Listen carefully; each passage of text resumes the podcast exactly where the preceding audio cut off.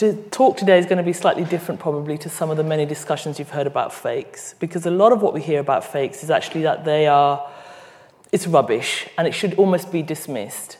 And what I'm hoping today is that we can talk about fakes and see whether there's anything that we can learn from paying attention to them. What do they actually teach us? And what can we what can they show us? What blind spots do we have in terms of our learning and understanding? So I'm hoping that you're going to be able to engage with this, and I'm really looking forward to your questions. Okay, so I'm going to start the talk in a particular location. So, in the basement of a residential building in Vienna, directly opposite the Hundertwasser House, which is actually Vienna's most sort of famous example of expressionist architecture. I'll get to that a bit later is the Falscher Museum, which translates as the Museum of Art Fakes. I've, this place, to me, is absolutely fascinating because it is the sole intention of this museum is actually to collect um, the fake paintings of famous art forgers. So actually, we've got um, Van Han Meegeren, the well-known Vermeer counterfeiter. He's there.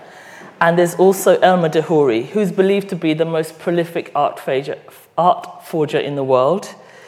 Um, he has painted um, Rembrandts, Picassos, Monets, and these and, and, has sold them to reputable art galleries all around the world. Um, some of his imitations have gone for millions of, of dollars. So, one of his um, Picassos went for 50, the equivalent of $50 million in today's money in the 1960s. And what's really interesting is the vast majority of his work, some estimate around 90% of his work, is actually still hanging on the walls of many of the galleries. Um, every you know, few years, one of them gets revealed as technology becomes much more precise in detecting fakes. Um, but some of these are still hanging on the walls today, and some would argue that they are sort of known to be fake but strategically ignored. Um, so, one of the things I find really fascinating about the Falscher Museum is actually it really seeks to sort of celebrate the skill and the expertise of these art forgers and really forces us to really pay attention to what they can teach us. One of the things that they are, how they're depicted in the museum as these kind of anti heroes. They're there and they expose um, the kind of ego and the hubris of these art experts. So, what we see is these kinds of anti heroes going up against this very small, closed world of a handful of experts that get to decide whether a Picasso is a Picasso or a Monet is in fact a Monet. And the pieces that are celebrated in the museum um, are really the, one of the things that they try to do is to really question you know, who is the expert? And if these paintings were so good that they were able to um, fool these art experts, what can we learn from them? So, one of the things I found uh, a couple of years ago, I did a podcast called um, Explaining the Genuine Fake, um, Exploring the Genuine Fake, sorry, and um, I really enjoyed it. I had 10 different, it was 10 different podcasts, and I invited people to come and speak about this, their ideas about to genuine fake, which are fakes which are both real and fake at the same time. And one of the people who came along was Vernon Rapley. And Vernon is actually the director of the Cultural Heritage Protection and Security at the Victoria and Albert Museum. He was absolutely fascinating, as you can imagine. Um, but what he was saying was that actually these forgers invest more time in fabricating all the documents that they will need to prove that a Picasso is a Picasso than they do sometimes the actual paintings themselves. And they often forge the documents first. And if they can't have convincing documents, then they often won't pursue the painting. So this is also really fascinating as well to look at the kind of effort that goes into forging. And one of the things that Vernon was so great at explaining was that fakes don't exist on their own. One fake always leads to another fake because in order to have really good documents to support a, a, fake painting, you need to have access to whole ecosystems of people who can produce fake letterheads, and so they often exist um, alongside lots of other fakes. But what's really fascinating is that these forgers, they become kind of experts at delivering the kinds of evidence that they think that experts want to see. And I found this really interesting to learn about. So, what we know is that some experts might prefer official documents from the University of Oxford. And so, forgers will spend a lot of time investing in the right types of paper, the right type of ink to be able to forge that even before they even start looking at the painting. So, what we start to see is a kind of a way of understanding authority and expertise from the fake.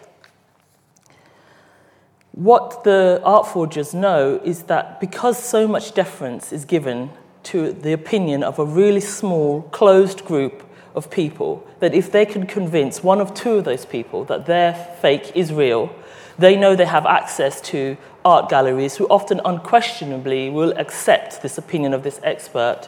And then they're onto the walls of these galleries, sometimes indefinitely. So I've found this really fascinating when we think about the, um, the Museum of Art Fakes is it teaches us to think through the role of expertise and, eas- and actually sometimes how easily that can be manipulated. It also asks questions of who gets to become an expert and by what means. So, seven streets away from the Falscher Museum, on the corner of Stadtpark, is the meeting point um, of a walking tour for The Third Man, which was famously filmed on location in Vienna. I can actually nerdishly confess to having been on this walking tour. Um, directed by Carol Reed and released in 1949, The Third Man is based on a book by Graham Greene and that tells the story of Harry Lime, a racketeer who fakes penicillin in post war Vienna. I don't know if any of you have seen The Third Man. Um, some of you have, but for those of you who have seen it, you will know that Harry Lime is played by Orson Welles, and he leads a gang who, st- who stole penicillin um, from a military hospital. They adulterated it, fabricated it, and then sold it on. The authorities are actually onto Lime, and so he fakes his death. The film actually centers on the search for Lime, takes us through the sewers and the underground networks of Vienna, the audience starts to uncover more about Lime through a close friend of his who's actually visiting Vienna to try and find him. And we meet his Czech girlfriend, um, who he presents this false persona to. But we get to see another side of Lime as somebody who's caring. He um, gives his girlfriend a fake passport that allows her to stay without, and she's not deported to Russia. So through these characters, the audience actually ended up being quite endeared to Lime. He is a kind of anti-hero. We don't actually want him to get caught as he's running through all the sewers. Um, we see absolutely no evidence of his crime. We just only suggestion and rumour. And these are really discounted by his girlfriend and his friend because they don't know that aspect of him. So, what we learn from the kind of fake that's presented is that Fakes often exist at a certain moment in time of, sort of great social upheaval, where the decisions of key, of key institutions seem ar- arbitrary and morally questionable. You know, we get to see um, the sense of a kind of trust deficit in many of the institutions in post-war Vienna, and also we get to see a kind of different range of fakes. So we get to see the fake passport, we get to see the fake death, we get you know lots of different t- the fake penicillin. The film is really, for those of you who haven't seen it, um, I would recommend it. Um, so, while the Hundertwasser House is considered one of Vienna's most famous examples of expressionist architecture, The Third Man is also regarded as a classic for its use of expressionism as a cinematic tool. The expressionist movement developed in the 20th, 20th century, mainly in Germany, as a reaction to the sort of dehumanizing effect of industrialization I want to talk about it here because it's used so much in The Third Man. Um, and it's, in art, in particular, this expressionism is really displays itself as a kind of distorted angles, lighting and scenes of, for emotional effects are used, and it's often dramatic. Um, and in The Third Man, the lighting is absolutely crucial. So we see really atmospheric uses of black and white um, we see harsh lighting and significant shadows. The shadows are actually really significant throughout the film as an important tool. And these shadows are really used to sort of challenge our attachment to binary opposites, to visibility and invisibility, um, to light and to dark, to black and white, and ultimately to our ideas of real and fake. The film is also fascinating. Sorry, the mistake on that one. The film is also really fascinating because, um, in addition to this lighting, it also uses a, a technique known as the Deutsch, um, Dutch or Deutsch uh, tilt, where the camera is focused on a skewed angle. Um, this is actually used as a technique to convey a kind of moral confusion. You know, what is it about Lime? You know, who is he? And why is he on the run?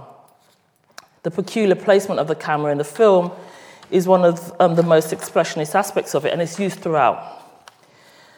That is until the camera kind of pans to the evidence of the severity of, of Lime's crime, the children who consumed his fake penicillin.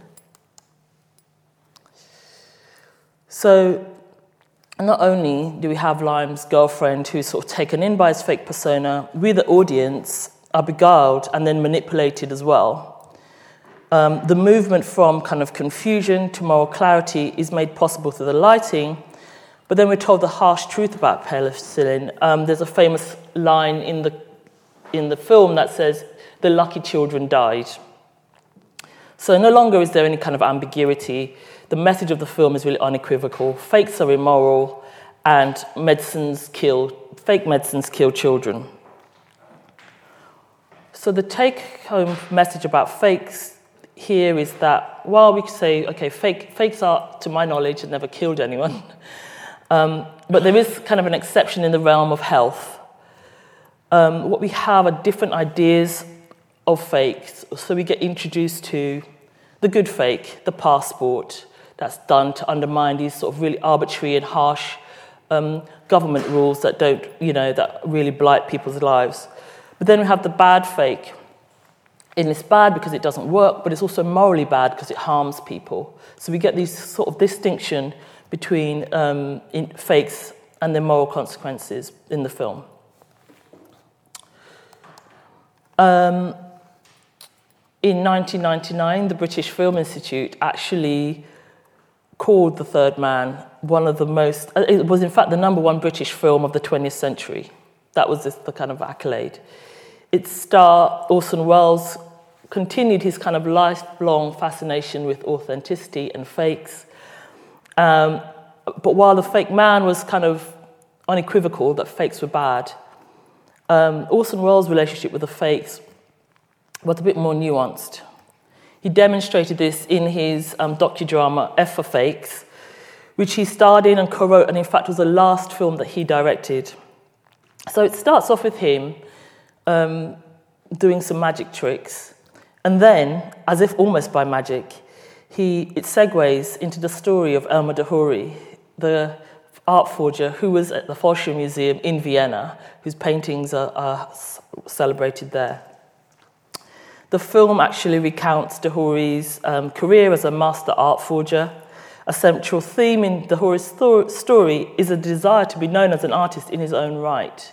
And he, he questions throughout why, cannot, why can't I be accepted in the art world using my own name? Um, he really wonders at what point can he move from a fake to a real artist. Um, and reflecting on this in many ways, I feel that de Hory's position really reflects and mirrors some of the work that I've been doing with shadow scholars in Kenya. So, the shadow scholars is a term that's used to describe a group of people who, a sizable group of educated and very sort of technically adept young people in Kenya who write for others. they do so in secret, and they do it in a number of different papers from subjects from um, nursing, um, medicine, science. Um, they write for journal publications, they write essays, they do assignments for other people and dissertations. Normally, when I say that, um, people think, why didn't I find that person when I was doing my dissertation? But, um, and they mostly write for people in the UK and the US. Um, and they write as part of what's now become this kind of million dollar sort of fake essay industry. Nairobi is a kind of epicenter of this global industry, and they're kind of conservative estimates of around 40,000 um, of these writers actively practicing there. They're described as shadow scholars, but it isn't a term that they would use to describe themselves often. Um, the shadow position that they find themselves in is actually a kind of product of them the surplus of um, highly educated and unemployed young people, the geopolitics that make it really hard for Kenyans actually to take up positions elsewhere because of visa restrictions, and really for the demand coming from the global north. Like I said, these Kenyan writers do not consider themselves to be shadows or fakes. And they're producing bespoke individual pieces of work, and so for, they, they think they're the real thing, and that it's their clients who are the shadows. So, just like the moral confusion that's been, that was created and discussed in the third man, we learn that the observer's perspective is really important in determining whether something is real or fake. As Ngugi wa Thiong'o, the Kenyan writer and post colonial theorist, said, the light source, whether the sun in the day or moon at night, or fire inside or outside a house at the time, yes, even the time and the passage through the window or a crack in the wall, determine how the shadow falls on the subject. So, Elmyr de Hory's optimism in F for Fakes provides hope for the possibility that time changes our relationship with fakes. That, you know, he argues if, if, if they hang on museum walls long enough, then they become real. He's talking about his work. Um, and the film itself actually depicts fake as, fakes as a bit of a misdirection um, it's a distraction for, from us actually thinking about some of the more serious things um, around questions around authorship, around authenticity, and around experts. Its lingering question is who has the authority and actually the power to say that something is real or fake? And who is placed in the shadows and being described as fakes when we do that?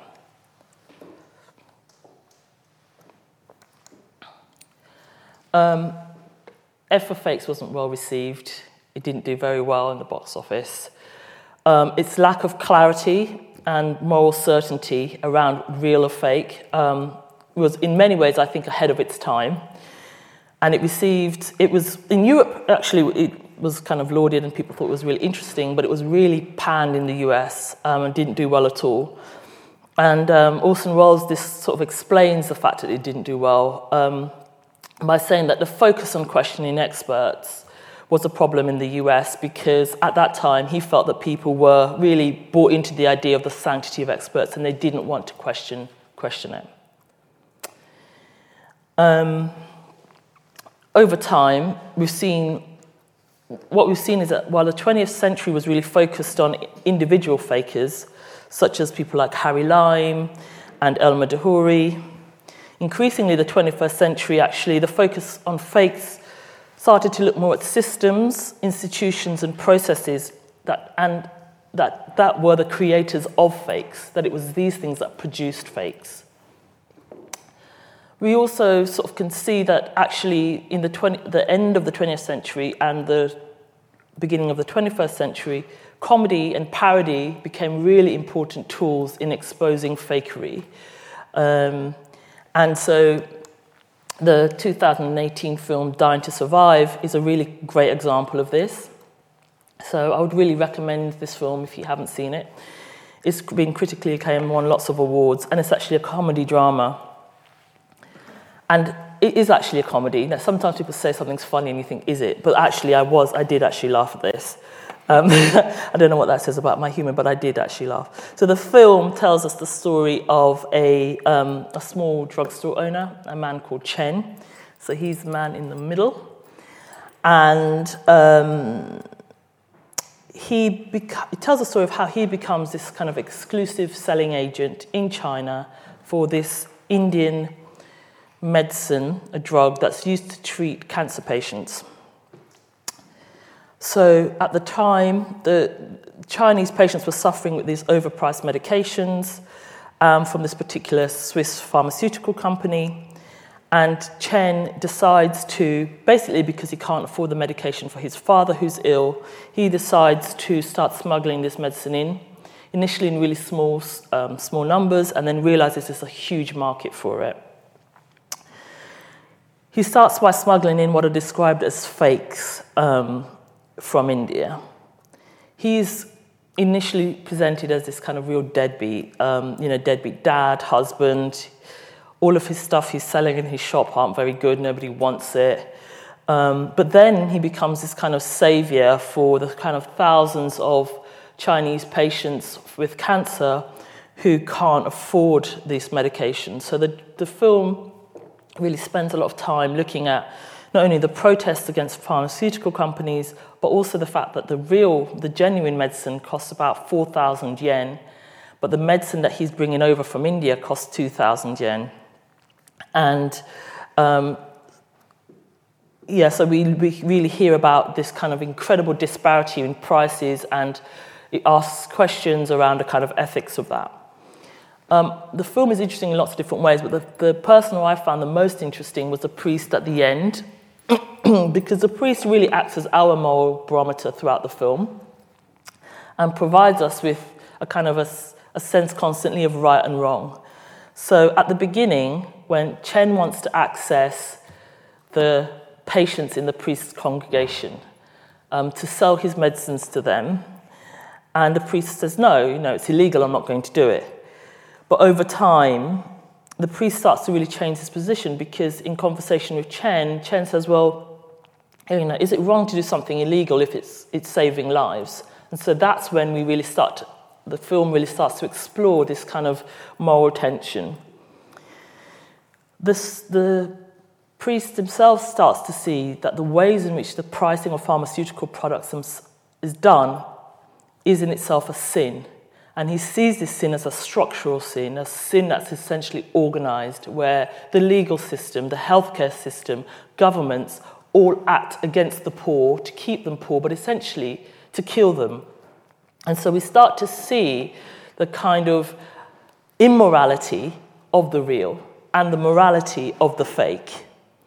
Um, so by that I mean immorality of the genuine medicine that the pharma- pharmaceutical companies are trying to sell, and the morality of the fake medicine that Chen brings over from India.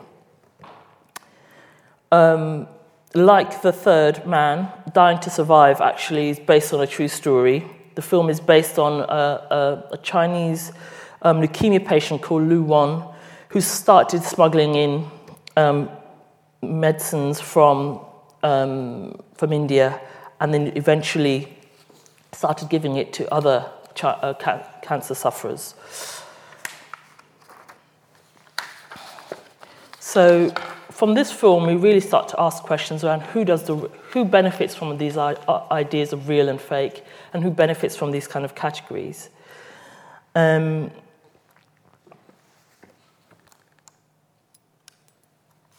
while Big Pharma is kind of criticized in Dying to Survive, in the real story behind The Third Man, Big Pharma was actually the hero.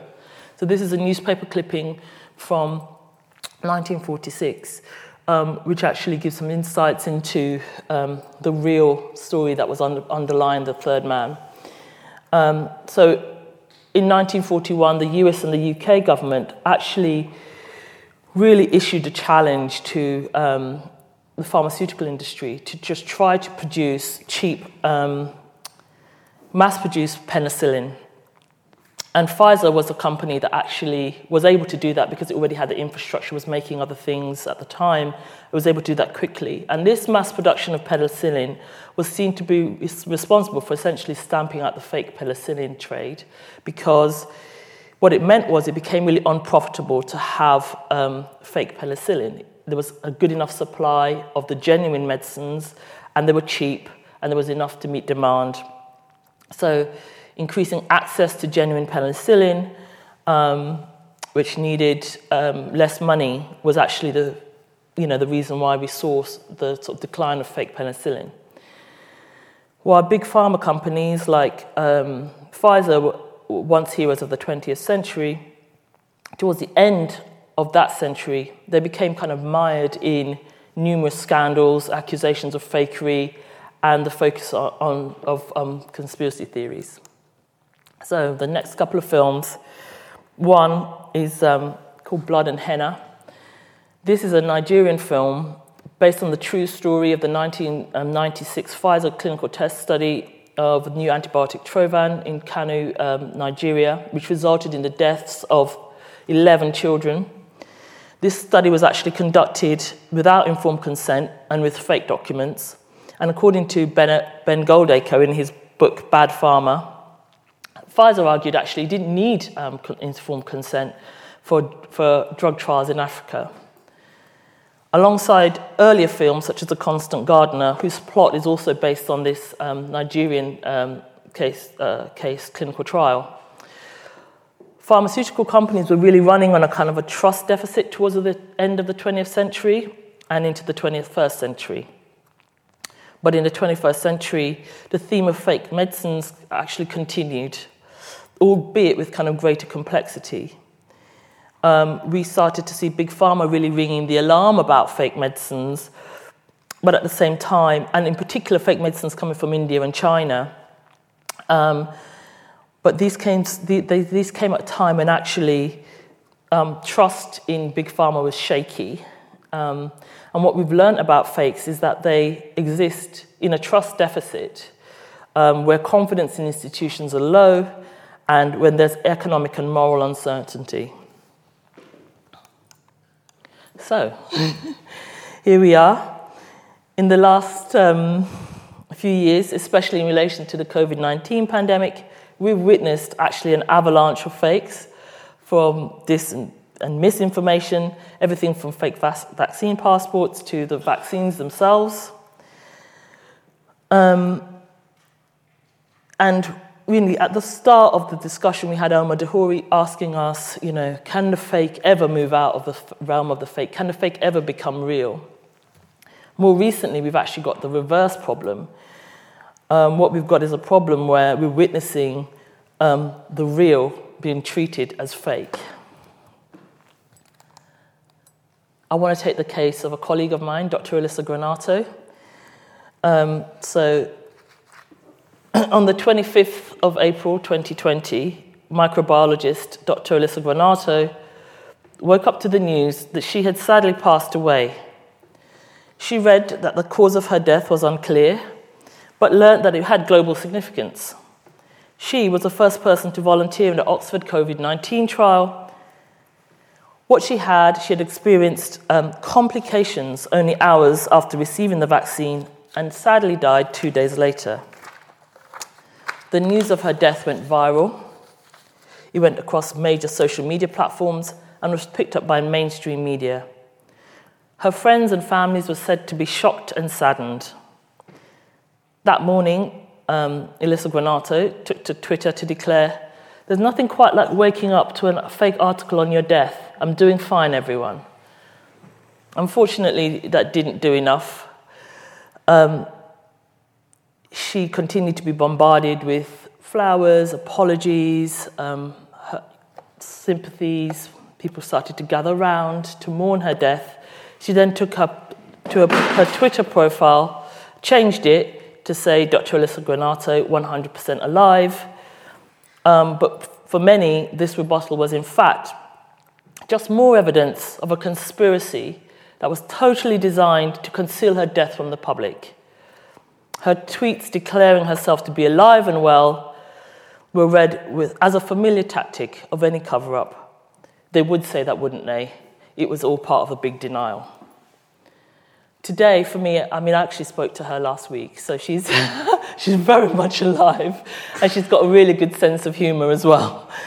But um, today, Dr. Granato's death life is really fascinating, and it gives a real fascinating insight into the strength of these kind of conspiracies and the strength of feeling about collusions between big pharma, governments, and the powerful elites who skew systems, institutions, and processes. They produce fake narratives. And what these conspiracies have done is that they've often taken things that we have have a consensus on as real and open them up to certain types of questions. So they've taken proven theories and medicines that we all agree are safe, and they've opened those up and treated them as fake. What the case study, um, what Elisa Granato has shown is that it's in fact really difficult once this has been decided, something's been decided, has happened, to move out of the, to, to dissuade people um, that you are real when they think that you've, you're, you're dead. I mean, she has um, Facebook pages with thousands of people who are kind of campaigning to have her made into a martyr. People meet, you know, having been meeting to mourn her death online um, all over the world. Places she herself has never even been to before. People meet regularly to talk about what they can do to get justice for her. And um, she sent me some of, she showed me some of the paintings that get delivered to her office, life-size paintings of her, people trying to commemorate her. Um, and she is walking around alive and well. Um, I also wanted to share this. I just couldn't actually help myself. I found this so funny for a number of reasons. This is an email that was sent to me because I was actually um, one of the subcommittees of SAGE during the COVID 19 and um, there was something so very English about this, I couldn't help it. So this is completely insulting. It tells me, you know, that you can nudge your vaccine passport as far up your backside as you'll go. Perhaps, so then they go on to apologize. But what I really love and what I think is really fascinating about this is how it ends with have a lovely weekend, you know, after, after this sort of barrage of insults, which I just think is such an English thing. But so basically, the accusation here is because I was on the committee and I'm funded by Wellcome, that I'm somehow part of this cabal. I am funded by Wellcome and I am on the committee. Those things are true. I can vouch for that, and there are other people can vouch for that. But I have never had a conversation with any of the other people who are copied in this email, including Chris Whitty and Jeremy Farrar, about vaccine passports. But how do I prove that to a group of people who have convinced themselves that I am having these kind of clandestine meetings about my work. And so this is what I think is really fascinating is when you find yourself entangled in these kind of conspiracy theories. I mean, I am at the very, very sort of, you know, I'm small fry. I mean, no one's really caring about me too much. But when, you know, somebody like Elisa Granato, when you find yourself in these sort of entanglements, you know, how do you get yourself out? How do you move from this space into trying to prove that you are real. And this is one of the things that's so difficult. So, what we have now is um, this space which has been described as a kind of hybrid space. So, most interestingly, you know, like the, painter, like the paintings of the kind of master art forgers that I discussed at the beginning, most of these stories actually contain elements of truth. There's some elements of real in it. Yes, I'm funded by the Wellcome. Yes, I was on this committee. Um, but they have fake things that are intertwined in it. So we no longer have these things where things can be objectively dismissed as rubbish. We have to almost kind of do the work to disentangle the real from the fake. And so what we have now is a very similar situation where the people producing fake news stories or conspiracy theories become very adept at knowing exactly what their market want and the things that um, can be easily proved. So if somebody Googles me, they can find out that I am funded by the Wellcome. They can find out that I am based in Oxford, which is where Jeremy Farrar was also based. He is the director of the Wellcome. You know, so you can, those things are true, but everything else is not true. And so that nuance is really difficult to communicate. Just like the picture of Elisa Granato, she was one of the first people to get the COVID vaccine, but she is alive. And how does she, how does she prove that to all the thousands of people that meet regularly online? She actually issued a, video which went out to, you know, to people to say, Hi, I'm Dr. Elisa Granato, just to let you all know, I'm actually alive, which must be a sentence she never thought she'd be ever saying in her life. And no one believed it. They were like, it's a deep fake. So then she was completely, you know, back to square one. So, how do we get ourselves from having interesting discussions about fakes, but also not seeing everything as a fake. And how do we get ourselves to take seriously people's concerns, but not kind of get mired into conspiracy theories? Um, so, what becomes really clear is that increasingly the fake is really difficult to disentangle from the real. And it really requires trust and a lot of trust in external organizations, so the people who are supposed to be custodians. Um, and what's kind of dangerous at the moment is when the real and the fake become kind of a matter of opinion and perspective. Um, but at the same time, they do reveal certain opinions and, and perspectives. Um, and so I think, you know, what they ask us for sometimes is greater trust and greater confidence in institutions, and they actually ask for a kind of call to action for those institutions to make themselves more transparent, more trustworthy, and to give us more confidence in them so that we believe in them. I found actually trying to conclude this talk really difficult, um, just because actually we're still learning um, we're still understanding fakes because technology now plays such a big role in understanding fakery, um, not only in producing it, but also the way in which we understand it. But we can see that actually fakes are sometimes indication of kind of access issues. You know, affordable and safe medicines, high quality information, trustworthy experts. Um, and eliminating fakes can be seen to require governments who are really seen to protect the poor against big corporations. Um, and I think what we're seeing now are kind of a time where we're trying to think through some of the sort of different ethical implications of different types of fakes. So um, we've seen that throughout this discussion, there are different types of fakes and we, that require us to have almost different types of ethical positions. But what the fake reveals is certain kinds of vantage points and the role of the observer in what we consider to be fake or fakery, we have to justify that now. We can no longer say that's fake or that's real. Increasingly, that has to be accompanied by it's fake because this has happened. And then those justifications are then also questioned. So it's, uh, it's really, it becomes incredibly difficult now, increasingly, to speak with any confidence um, and what we've learned from looking at art forgeries is the painting we're absolutely certain is a Picasso today. We can find out in a few years because of infrared sort of technologies is in fact a fake. Um, I just want to say thank you for listening, and I really want to hear your questions. Thank you.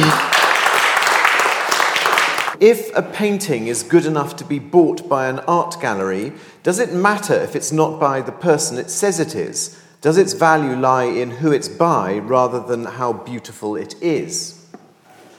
That's a good question, and I think that's a question that has really, um, well, I think it's inspired the Museum of Art Fakes, but it's, it's one of the things that Elmyr de Hory and lots of other people have really spoken a lot about, which is value is more than financial value if you have a Picasso and you enjoy it as a Picasso, only to find out it wasn't by Picasso, um, it mightn't change your enjoyment of it.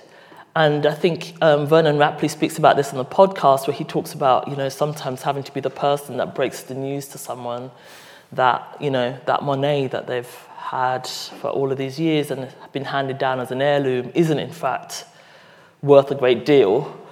And that some people actually think, well, I don't care. It was my grandmother's, and I'm still going to enjoy it. So it isn't necessarily about the fact it's a Monet, it's about the fact it's been in the family for a long time, or it's the fact that it's been enjoyed. Um, I find these problems so removed from what most of us are thinking about. I mean, I will never be in a position to have a real or fake Picasso. So I think it's, it's about having something that you value probably for itself rather than because it's a Picasso, because it's a Monet. Professor, thank you. That was fascinating.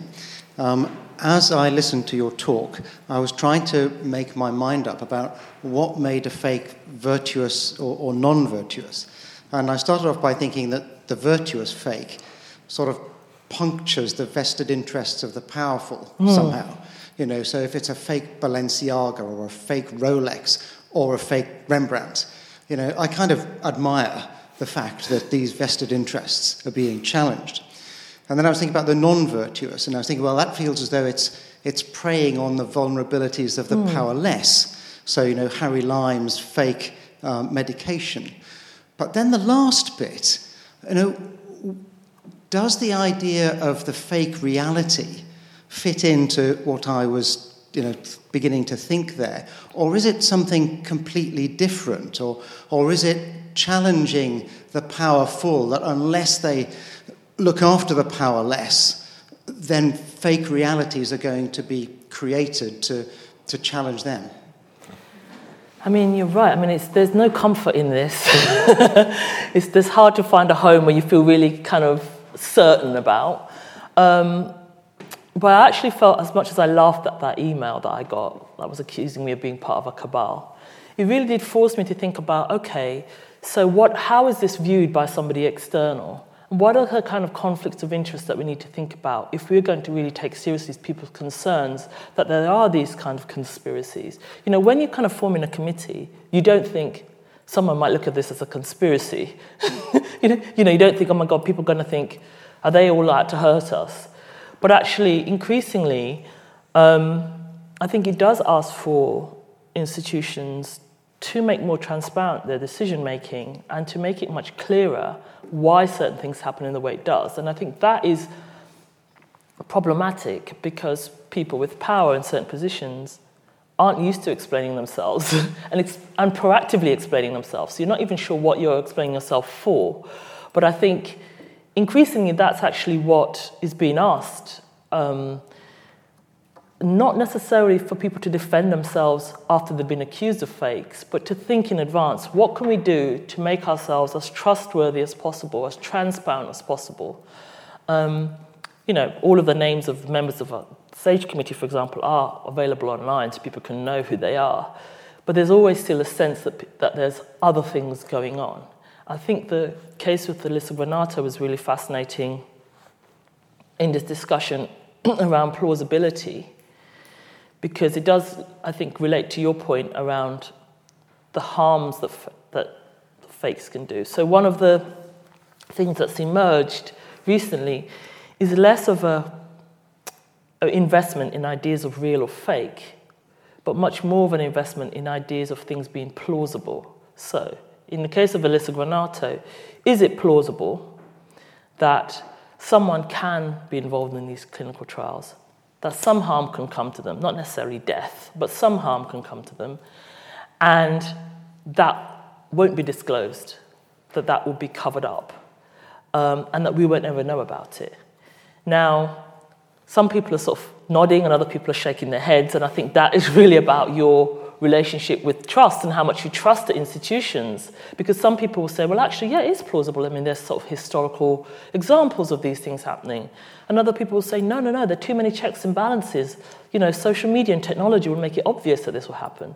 So I think what we've got now is a space not necessarily about real or fake, but what are the, the sort of the good fake news uh, disseminators do is actually they play on the plausible.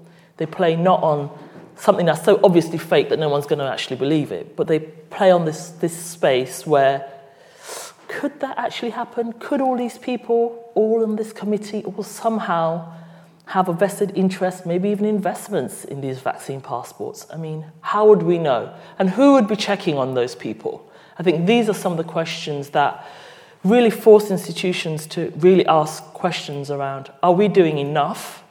To be open and transparent. And sometimes, even when you feel you are doing enough, it mightn't be enough for some people.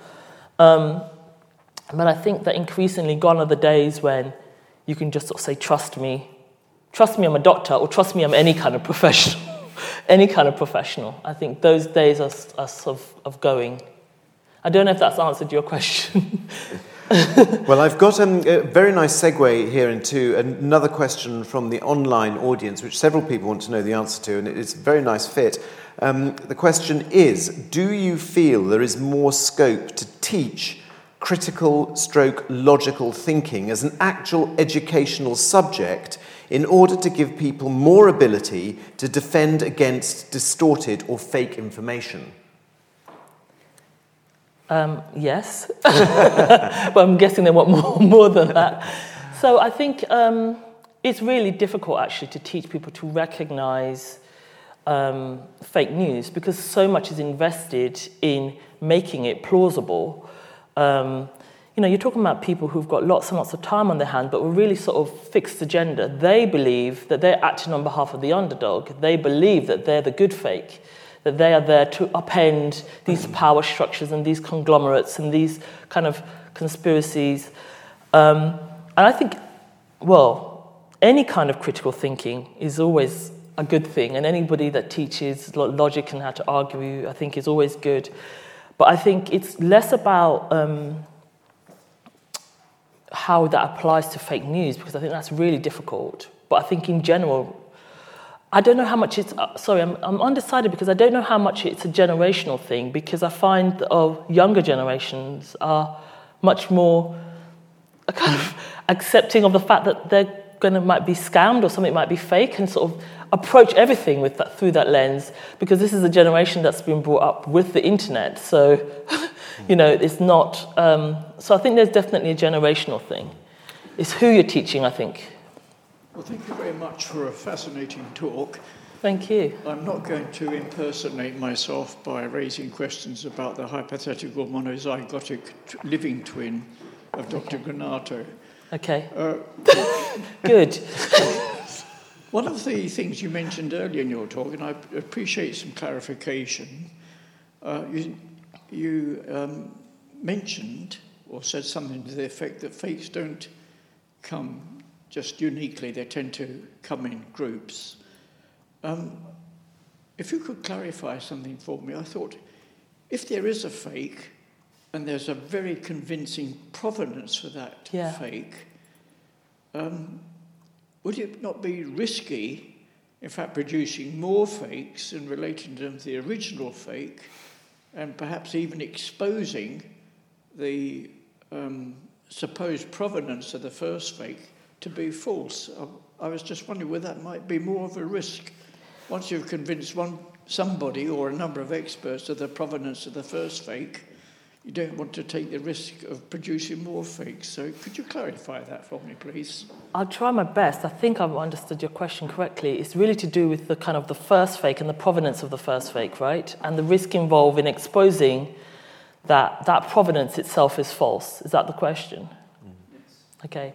I find that also a really fascinating question, and I think this is why when people talk about Elmyr de Hory's work, they talk about it often being sort of strategically ignored because to, to expose one fake often means you have to expose a whole lot of other fakes and fake documents, people who've turned a blind eye. And that's where the problem starts. So it isn't necessarily saying this, faint, this painting is fake, but so much work has gone into the infrastructure around that fake. You then start to ask questions about the expert about the documents. How did they get that exact paper that they use at Gresham College? Who did they get that paper from? That ink is only made in three places. Where did they get that ink from? So it then uh, starts to unravel all these other questions, which is why often when people talk about Elmyr de Hory and the fact that 90% of his paintings haven't been revealed, they talk about them being kind of strategically ignored, which is that somebody has an inkling, but nobody wants to really pull that thread um, to reveal the full extent of the problem. Um, so I don't know if that's the question that you were asking. Hi, thank you so much for that talk. I really enjoyed it. Um, I wondered if you could speak a little bit more when you were re- referencing kind of medicines and the sort of, sort of pharmaceutical conglomerates, but also these new kind of maybe not new, but um, kind of production facilities that are in you know India, China, Brazil. Um, and from what I understand, there are kind of differences between sort of counterfeits that do the thing uh, that they're supposed to do, yeah. but are not necessarily manufactured by the people who own the patent or what have yeah. you, versus fakes um, that, in theory, yeah. do nothing or worse harm. And I wondered if you could talk a bit about how that relates, and I think this is in, in a way related to the previous question about, uh, you know, power and, and what whether Yeah. it's causing harm. Yeah, I just wondered if you could talk a bit more Yeah. about that. Well, thanks so much for giving me the opportunity to talk about that, actually, because it's one of the bits on my presentation I skipped through by accident. Um, so there's a whole scene in Dying to Survive where basically they're having real problems trying to actually find Cheng. So what they do is that they round up all the patients who've been using his medicines, they take the medicines off them and they arrest them. And there's this one scene with an elderly lady, cancer sufferer, who turns round to the police officer and says, These medicines that you say are fake have saved my life and been saving my life for the past three years. How, you know, who are you to say they're fake when my experience of them is that they're real? And so this film and the discussion predates the kind of changes in the naming of medicines that have gone from fake to generic. Um, but actually, what they're talking about in the film are actually generic medicines, they're not fake. Um, but even still, there's this kind of duality that's happening because, on the one hand, pharmaceutical companies will say, no, well, no, they're not fakes, they're generics, but they're not as good as ours. And so, even though they're generics, they're often still categorized as fakes. So, I think the discussion by the elderly lady in the film was kind of fascinating for a number of reasons, but it was really, again, around who gets to, to describe these things in this way and the power of naming something as a fake.